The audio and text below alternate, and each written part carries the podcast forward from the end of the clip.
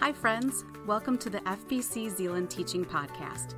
We are a local church in Zeeland, Michigan, and we desire to know Christ and to make him known. We invite you into the same journey with us now as we open the scriptures and as we ask God to teach us and reveal himself to us in his word. Thanks for stopping by.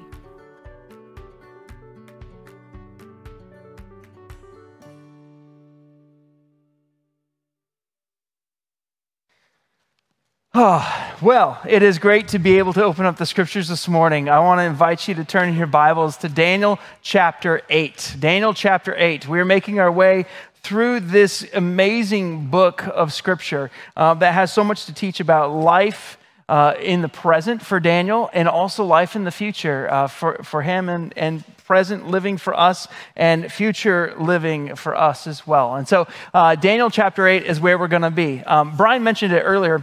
Um, but we are journeying through the Bible together as a church family this year. And if you haven't joined us uh, yet, or if you're new and you're like, whoa, where are they at? And can I still join? You absolutely can. Um, there's some reading guides available at the Welcome Center. There's also a YouVersion plan that many of us are, are going through together, and that just kind of helps keep us all on, on the track. And then there's ways to comment even in there. It's been great to read some of the comments as in questions as you've engaged with the text this last month. We, we've recently come through the book of Joshua, entering the book of Judges yesterday. And so it's not too late. If you want to join us, jump into Judges today. You get a, a very kind of book about messed up people, uh, a lot of crazy stuff going on in the, in the book of Judges. Uh, but then once a month, what we're seeking to do is gather together as a church and to talk through um, the, the, scriptures that we've been reading. And so we're, we're going to format that a little bit differently tonight. We're going to meet tonight upstairs here in the parlor at 6 p.m. And we're going to focus mostly on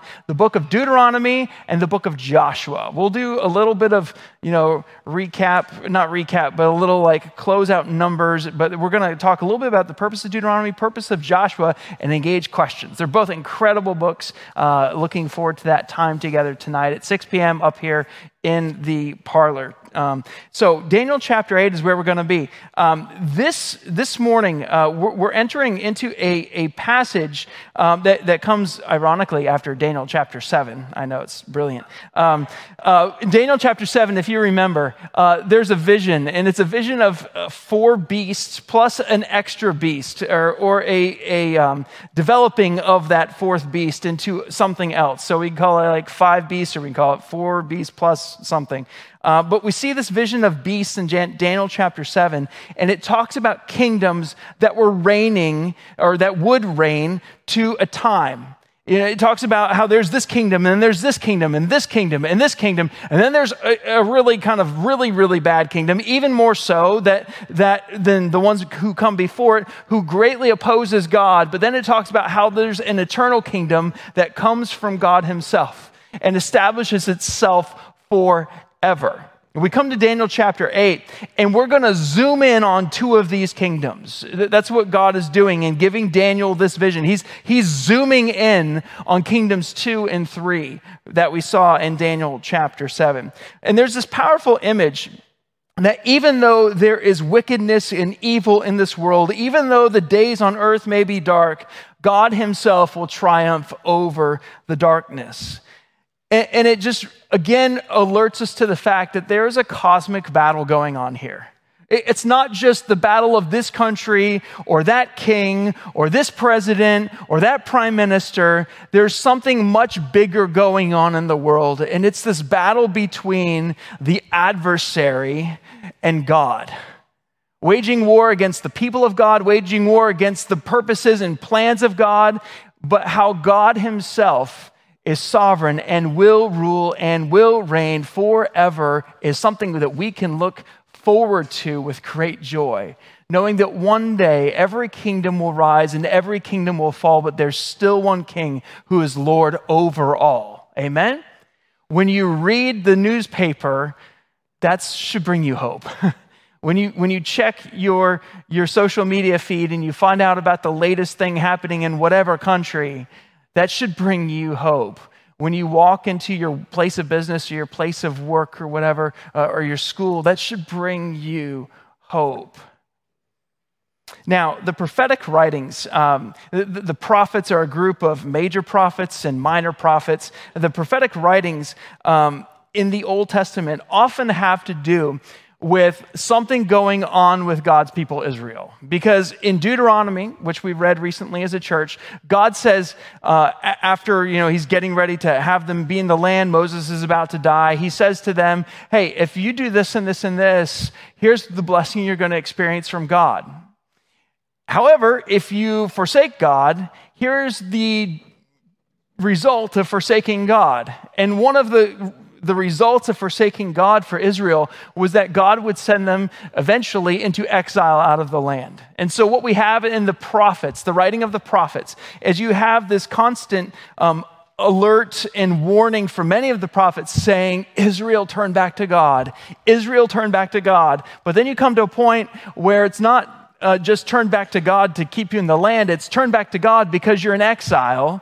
But don't worry, or not don't worry, uh, but but God communicates through some of his prophets, like Daniel, by the way, there is still a future for you. By the way, even though you have been faithless, God will be faithful.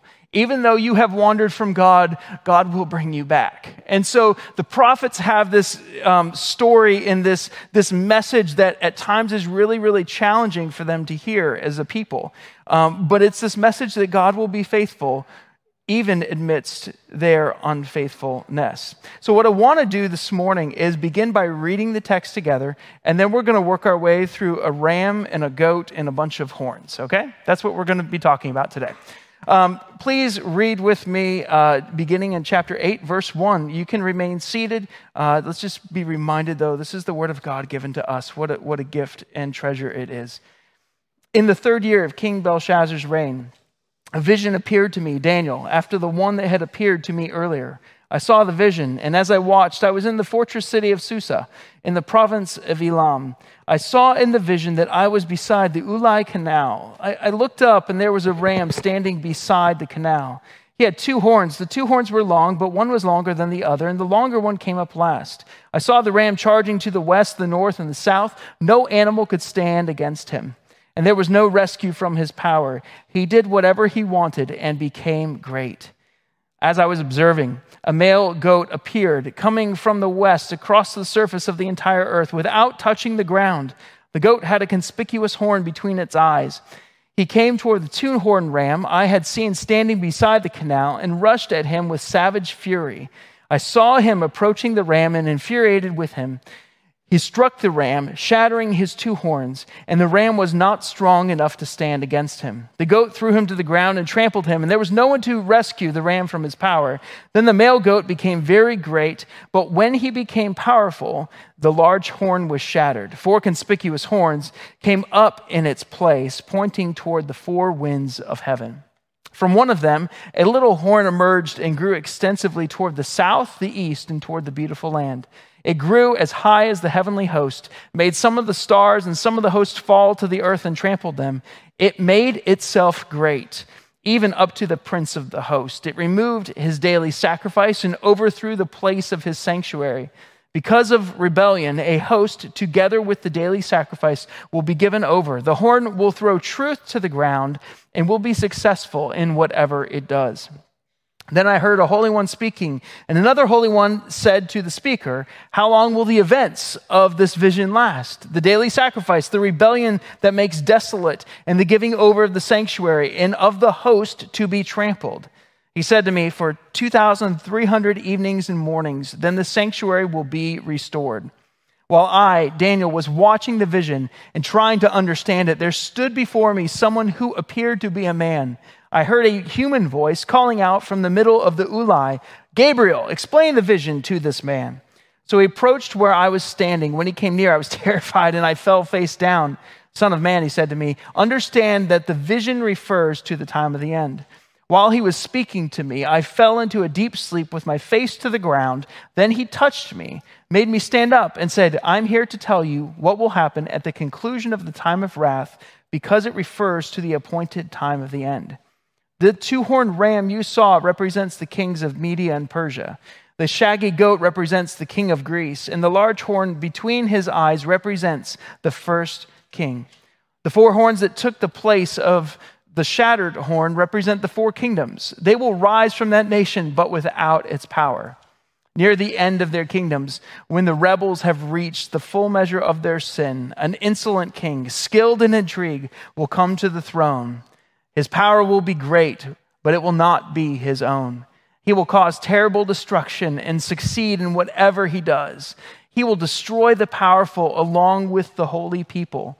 He will cause deceit to prosper through his cunning and by his influence, and in his own mind, he will make himself great. He will destroy many in a time of peace. He will even stand against the prince of princes, yet he will be shattered, not by human hands.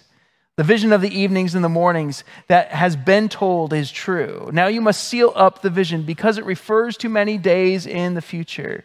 I, Daniel, was overcome and lay sick for days. Then I got up and went about the king's business. I was greatly disturbed by the vision and could not understand it. And Lord, would you give us wisdom to understand it as well?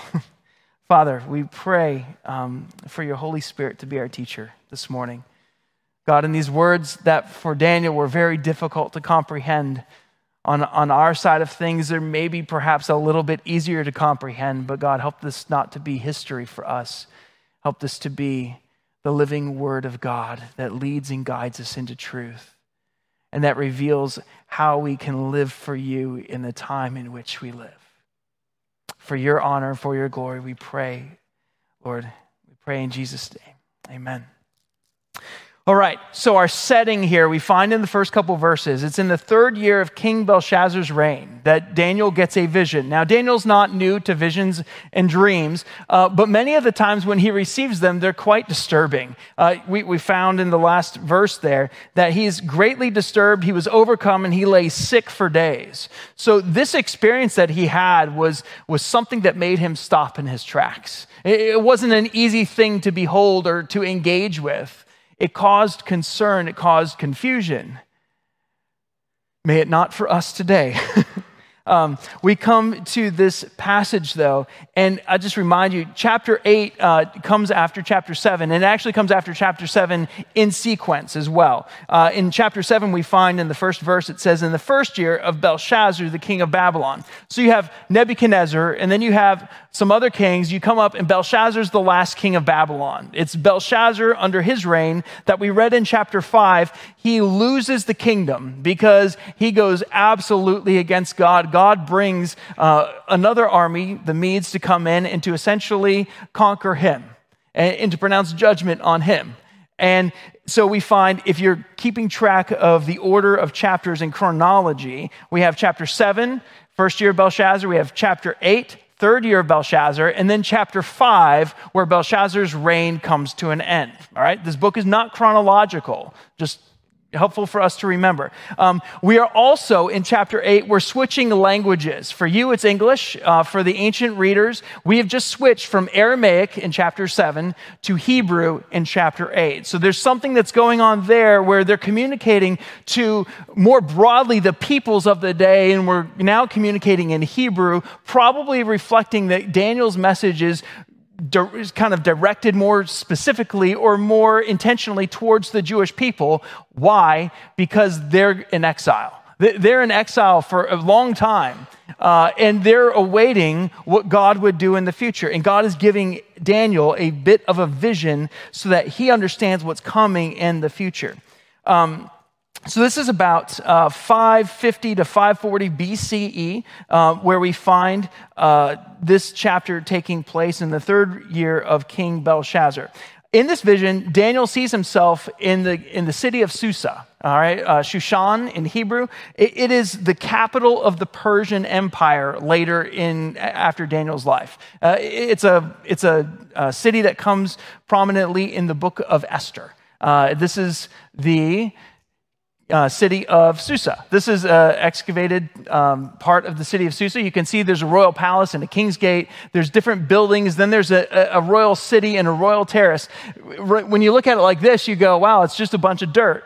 Um, here's what one of the uh, citadels would have looked like back in the ancient time, according to various reconstructions. It, it was, it was beautiful. It was glorious. It, it, it indicated power.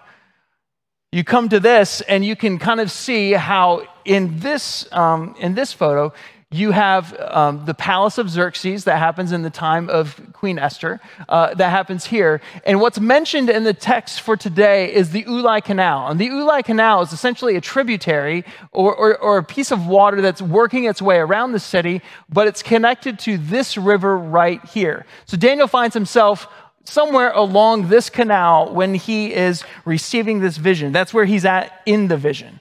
Um, here's another way you could look at it. This is the actual canal right here. Um, so Daniel's somewhere along here, the city's somewhere up in this area. We come to then, he has this vision of a ram. All right? He has this vision of a ram. And the ram is helpfully um, uh, we're told who the ram is. If you look at verse 20, I think it is, it says, Yeah, the two horned ram that you saw represents the kings of Media and Persia. So God's, God's um, translating or he's, he's describing what this is. Daniel doesn't have to guess who the ram is. The, the ram is Media and Persia which is helpful because he doesn't understand everything going on this vision and and so god is helping him out with this and Daniel's vision is going to zoom into these two, um, these two um, empires, if you will, Media and Persia, that are often tied together, actually almost always tied together in the book of Daniel but um, they're also going to be supplanted or replaced by a goat that's going to come by in a few minutes. So, verse 20 identifies the ram as the kingdom of Media and Persia.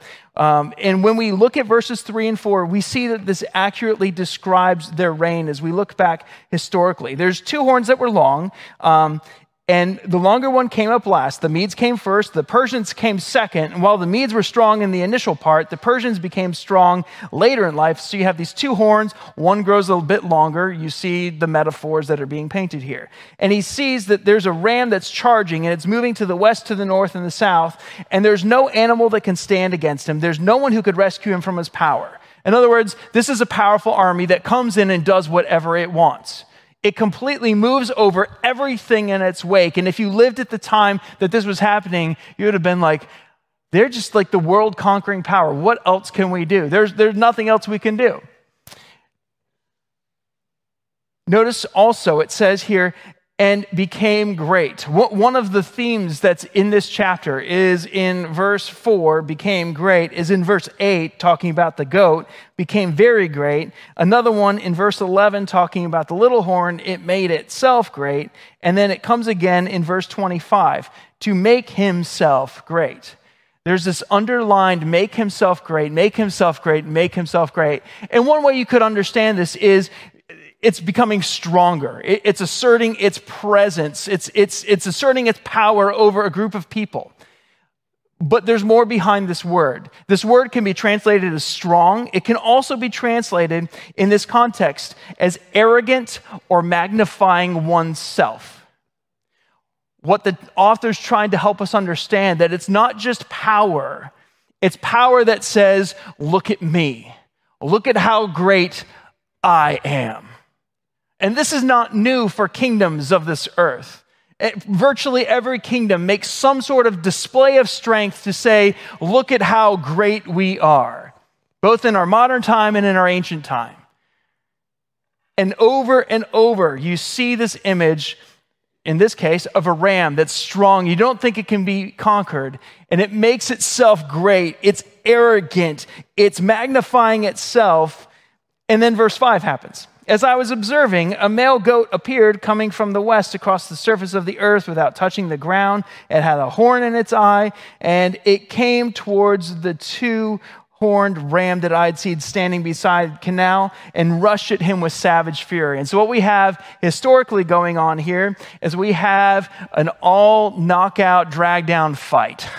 We, we have one kingdom over here, strong and great, we have another kingdom that comes in and it begins to go at it.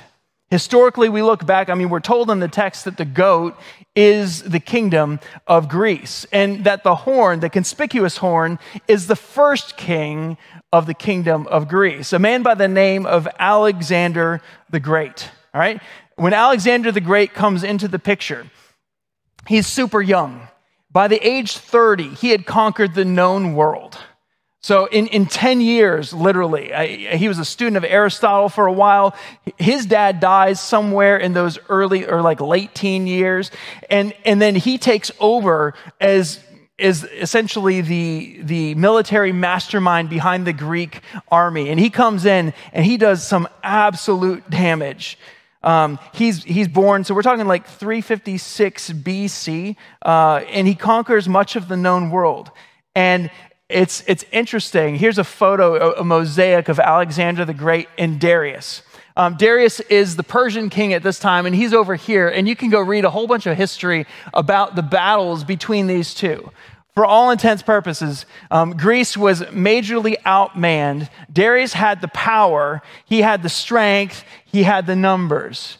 But Alexander the Great was given by God for this season, for this time, the ability to command troops in an incredible way. And, and he goes and he does absolute damage. Uh, he loses a lot of people too, but he does absolute damage being outmanned by the Persian army. And he comes in and just notice like how the text describes this. You know, it, it, says, I saw him, verse 7, approaching the ram, infuriated with him. He struck the ram, shattered his horns, his two horns, and the ram was not strong enough to stand.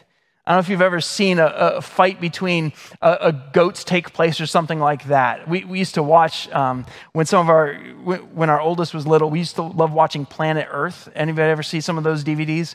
DVDs. You guys stream everything these days. Those videos, if you will. Um, we used to watch Planet Earth, and you get to these fights between animals, and when it goes, it just goes, and they're just after each other and after each other until one emerges victorious. The craziest one we ever saw was two giraffes going at it. That was just crazy, like using their necks to whip around and try and decimate the other one. Here we have Alexander the Great comes in, and he just comes for the Persians. And in 10 years, he absolutely decimates the Persian army. God, God, in his sovereignty, gives him this power over the land. And but notice what happens. Um, verse 8 says, The male goat became very great, but when he became powerful, the large horn, i.e., Alexander the Great, the first king, chapter, verse 21 says, it was shattered. So you get this this picture again of a kingdom that rises and it's strong, and you don't think that anyone or anything could ever conquer it. And just like that, conquered. Alexander the Great, his kingdom goes into a bit of a rebuild um, after his death, his mysterious illness in Babylon. And, and he has four generals who come after him. You'll notice here in the text, uh, in verse 8, the last part, it says, four conspicuous horns came up in his place, pointing to the four winds of the heaven. He's, he's talking about there's four generals that come up after him here. I think I have, here, I want to show you this one first. The four generals are this you have Cassander, uh, you have Cassander, let me try say right, Cassander, who's in Macedon and Greece, up here in this area. You have Lysimachus, sorry for my pronunciation there, who's over this area. You have Ptolemy, who's down here in Egypt. You have Seleucus, who takes over part of this area of where Israel is at, and of course, Syria, and then all over here to the east.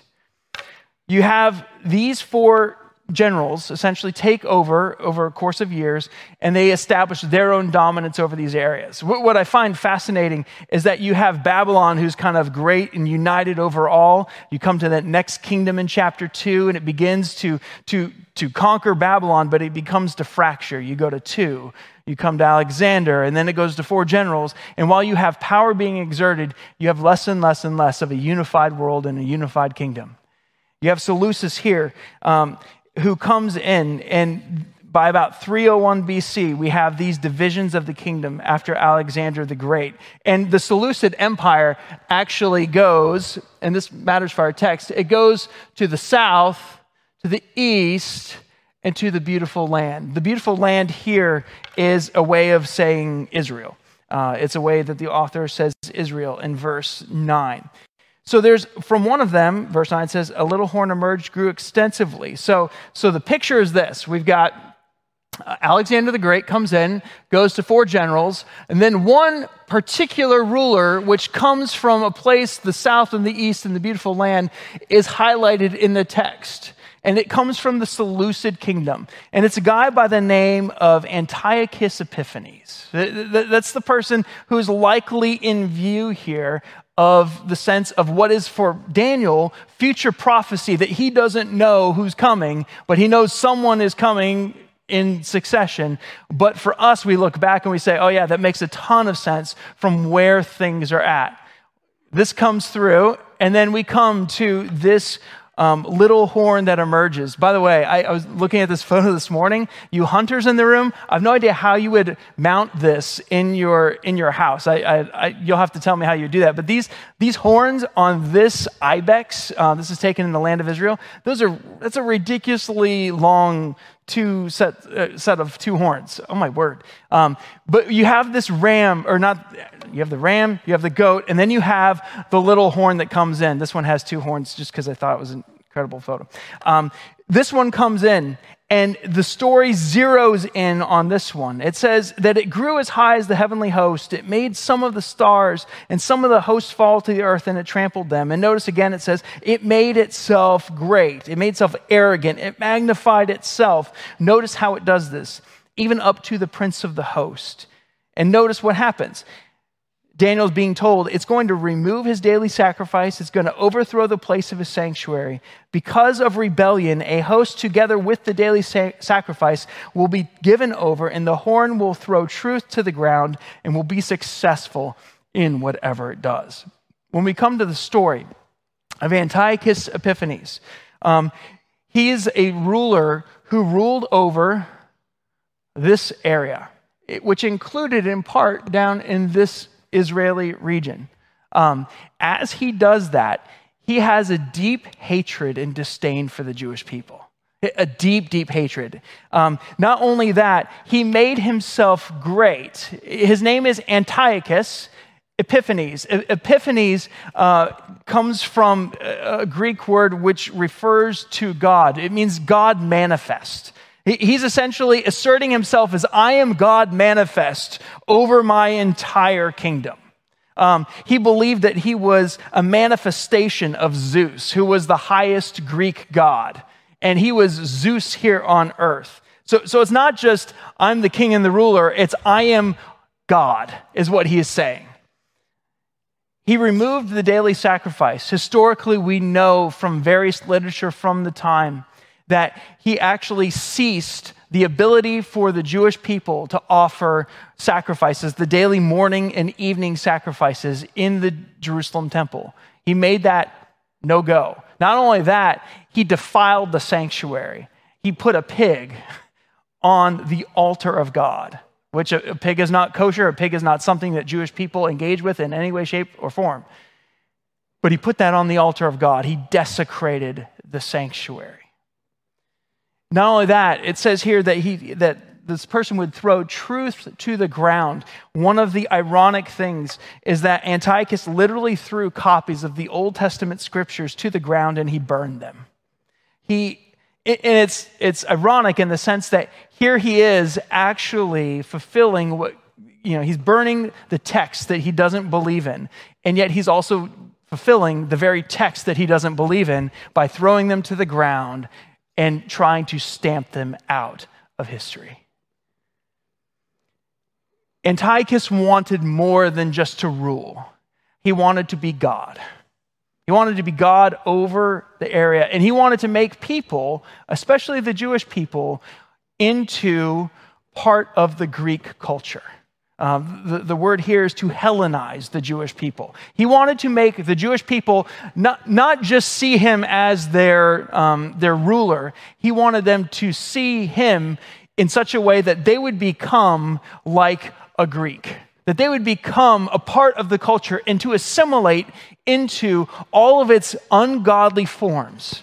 So he, he went about um, a number of different processes to not just rule them, but to make them give up their religious background and their heritage and their love for God and their desire to follow after God. He wanted to make them like a pagan. Now, we think about this from this day and we go, wow, that's crazy. But we look at our world really for all of time, but that includes today. And this is constantly the battle that the people of God face. How do you walk as a follower of Jesus in a culture that says, become like us? And the thing that they want you to become like is oftentimes very against the values and the teachings and the heart of God. You know, values like how you treat people. Like, what does it mean to love someone who is made in the image of God in our world today? That absolutely matters. And I'm going to say our culture doesn't have very good answers for how to do that because it's so easy in our culture to see and even participate in is I can write them off because I'd rather be strong and I'd rather be right than give them the love of God. We throw truth to the ground by, by, by saying sometimes, this doesn't matter. God said it, but it doesn't really matter. I, I, I want to have my mind directed by the things of the world. It's exactly what Paul engages with when he writes Romans chapter 12. Therefore, therefore, brothers, in view of God's mercy, offer yourselves as a living sacrifice to God, holy and acceptable. This is your, this is your act of worship. And then he says, don't be conformed to the patterns of this world don't become Hellenized. I think if he were writing in this time, he'd say, Don't become Hellenized to the things around you. But he says, Be transformed by the renewing of your mind so that you can test and approve what God's will is, his good, pleasing, and perfect will. We face this in our day to day. We have forces around us that want to make us more and more like the culture instead of like what God intended for his people to be a light that shines in the darkness. Now, um, these verses, 10, 10, through 12, also give us a, just a, a picture into a, a future time. Uh, it's future to Daniel, where a ruler or a kingdom would oppose God, eradicate his worship, and attempt to destroy the holy people and make himself great. Again, this word great reeks of arrogance. I, I love what one writer said. He said, Antiochus Epiphanes is the embodiment that godless power sorry, Antiochus Epiphanes is the embodiment of that godless power which in all ages opposes God's kingdom. In other words, he's a historical figure who did this in that day, but he's a, a figure that we can look to and say, yeah, he's not the only one who's endeavored to do that. I, I think Antiochus is the person in question, specifically in Daniel chapter 8, but Daniel 8 is again next to Daniel 7. And Daniel 7, God's giving this great scope of history. And then in chapter 8, he's going to zero in on the second and the third kingdom. I think one of the reasons he does that, he, he puts those two next to each other, is because he wants you to see what's happening at a cosmic scale is going to happen even in a more specific scale for the Jewish people. That, that while there's going to be someone who's going to be anti God and anti his people here, by the way, there's going to be someone who's going to be anti God and anti his people here from a broader lens of history. So in one sense, chapter 7 gives us the more fuller version of this, and, and chapter 8 gives us a type looking through the life of Antiochus Epiphanes that there's going to be a godless one who is going to come, but nevertheless, we shall not fear because their seeming rebellion will not last forever. That even though there's ungodliness in our world today, God will one day put a stop to it all, and his kingdom will come, and it will rule and it will reign in perfect righteousness, holiness, and justice with Jesus himself on the throne. The, the other thing it tells us, if you look um, down to, to verse 14, he says to me, For 2,300 evenings, 2,300 evenings and mornings, then the sanctuary will be restored. He, he's giving him a sense of um, this will not go on forever. There will come a time in which I will say, Enough. Great hope for the people of God. There's a lot more we could talk about with that number. We might do that in the second hour uh, together um, for the sake of time. We see all this come down. So, you know, verses 1 through 14 give you the vision, verses 15 through 26 give you the interpretation of the vision. Um, we've read that together. Verses 23 through 26 give more explanation about the things. I want to highlight one or two things briefly. Uh, the first one is this uh, verse 24 it says, His power will be great, but it will not be his own. There's going to be demonic forces that, that animate um, this this, um, this uh, what's the word I want? This war against God. this mutiny against God. He will succeed in whatever he does. He will destroy the power along with the holy people.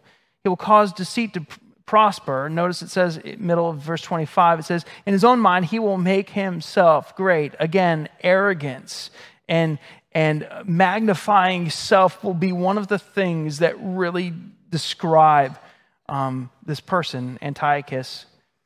And Daniel is left in verse 27 with, he's just overcome. He, he's just overwhelmed. He lays sick in his bed. What do you do when you receive a vision like this? Really briefly, I want, I want to make three applications for you and for I today. How, how do we take something that happened in the past and be like, all right, so this is in part history, but it's in part looking to the future. How does it help me live now? And, and the first thing is this we have to be careful of making anything greater than God. Be careful about making anything greater than God. This, this um, desire to make self great or to become arrogant or to magnify self that we see four times in this passage is something that, frankly, I face in my own life almost every day. Um, we find in the Hebrew Bible, there's a story about a king whose name is Uzziah. He's largely a pretty good king. And God strengthened him and God made him prosper, the text says. It actually says it a couple times. God made him prosper, God made him prosper, God made him prosper. You come to the end of that, though, and it says in uh, one verse, it says that he enjoyed blessings and he praised Yahweh. But in verse 20, uh, or chapter 26 of Second Chronicles, in, in verse 16, you don't have to look there, but you can make the note if you want. It says, when he grew arrogant, it led to his destruction arrogance. In other words, this idea that I can walk apart from the strength that God gives me always leads to destruction. It, uh, it, always leads to me trying to do something on my own, which is me walking in my own power instead of the power that God has given me through His Holy Spirit. God wants us to be dependent people. I, I know dependence isn't always the best thing to think about, like, oh, I'm dependent. But when our dependence is on God, it's rightly placed. In that story, arrogance led to his destruction. We must never lose sight of our dependence on God, friends. Wherever you find yourself today, if you feel and you sense from God that you're walking in your own strength, come immediately back to God and say, God, I don't want to walk in the power of myself and the glory of myself. I want to walk in your power for your glory and just see what God does through you yield yourself to Him. That's number one. Beware of making anything greater than God. Number two is this um, God prepares His people for difficult times so that they are forewarned and forearmed. Daniel is receiving this vision several hundred years before all of this actually happens. He's still in this first kingdom that's not even mentioned in this particular chapter when he receives this vision. It is natural to say, um, why do I need that information now? Uh, the Jewish people needed that information because when the kingdoms come and the kingdoms go, and they go, God, what are you doing? It's God's message to them. By the way, I've not forgotten you. By the way, I will be faithful to you. By the way, keep your eyes set on me. This is going to be tough for you, God tells the Jewish people, but don't lose heart. He's forewarning them, and by doing so, he's forearming them. In John chapter 16, Jesus does the same things to his disciples with regard to coming persecution. He says, he says I, am going to warn you of coming persecution so that you will not stumble, so that you will not go into sin. He says, though, after that, he leaves them with more than a knowledge of future trouble. He tells them that the Holy Spirit is going to come and he's going to guide them into all truth.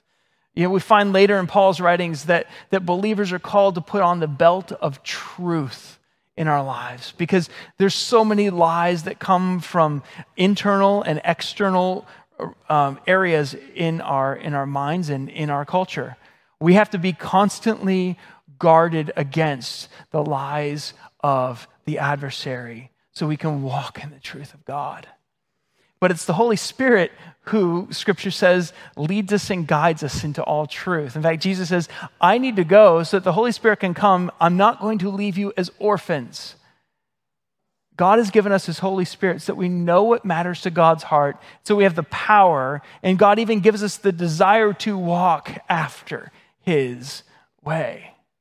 And that process or that fruit comes by yielding to the work of God in our life. God has given you and I everything we need for life and godliness. He's given us everything we need to speak to a culture that is against God. It's the Holy Spirit's job to convict people of sin. It's the Holy Spirit's job to, to give us righteousness through Christ's work on our behalf. It's the Holy Spirit's job to bring judgment or, or to bring a, a sense of you're walking in the wrong way. All He's given us is the opportunity to declare truth and to love people as Jesus loved them in the midst of this, which often means speaking truth. But we don't have to worry about what to say and when to say it. When we are yielded to the Holy Spirit, the Holy Spirit will lead and guide us in what is right for that person, that situation, based upon the Word of God, which is true for all time. I love what one writer said. He says it this way. We'll skip that one, and that one, and that one. Um, I love what one writer says. He says it this way in the meantime, the Israelites were to live out their faith in a Gentile world under circumstances that would make it more and more difficult to do so. Does that sound familiar? They had to count on the sovereignty of God to sustain them by gen- generation by generation, crisis by crisis. They also had to trust the power of God to control the flow of world empires as they rose and fell. Get this, though God's agenda is never in jeopardy. You read the newspaper, you see things going on in the culture or your family or whatever, God's agenda is never in jeopardy. Nevertheless, they were to be prepared for the longer term. Notice what Daniel does at the end of this chapter. He's overcome, he lays sick for days, but then there's a shift that happens in his life. He says, Then I got up and I went about the king's business. Daniel had been given a task by God to serve in the kingdom of Babylon for that time. He was focused on the work God had given him to do. Now, he's serving in the kingdom of a pagan king, but God had placed him there, and God had given him the strength and, and the grace needed to represent Yahweh in the midst of a pagan land. My friends, God has placed each one of us where we are at. He knows exactly our circumstances. He knows exactly the things that are before us. He knows exactly the things that, that cause our minds to become overburdened. He knows exactly what you have faced this week, this month, this year, and in all of your life. Daniel gets up and he goes about the king's business because that's what God had given him to do. What has God given you to do? As you do that, you know, I love the way the New Testament says it. It says, whatever you do, whether you eat or drink or whatever you do, like Paul wants to remind us that there's nothing uh, that's excluded from this. Whatever you do, do all for the glory of God. Wherever God has put you and placed you is a place that He calls you and I to step back into that life and say, All right, God, here we go. God, would you use me? God, would, would you work through me in my school? Would you work through me in my place of employment? God, would you work through me when I call a medical provider? Would you work through me as I talk about getting my car fixed? God, would you work through me as I as I work through what it means to face the end of a life of a dear friend or a family member? God has placed these situations in our lives, but He's not left us alone.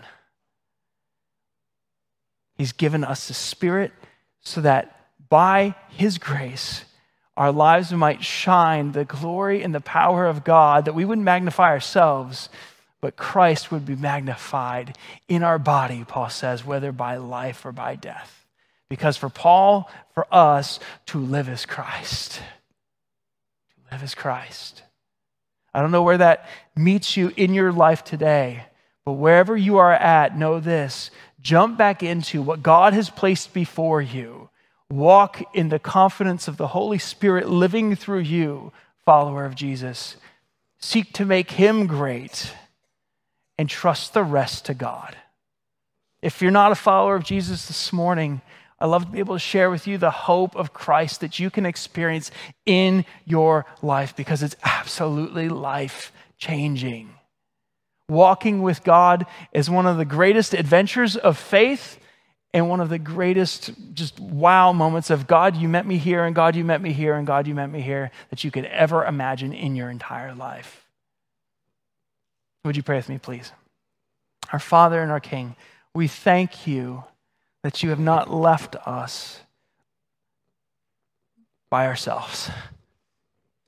Jesus, we thank you that when you left, there's a Holy Spirit, a counselor, a comforter, a helper that would come and guide and lead us into all truth, that would work through us to bring godly conviction to our hearts and to the hearts of the people in our lives and in our communities and in our world.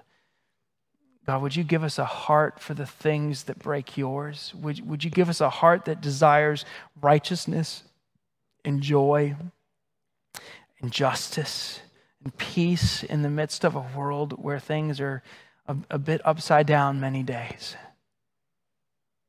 Lord, would you help us to stay focused in this time on what it means to live with and for you? in our world for the glory of Jesus. Help us, God. We need you in this.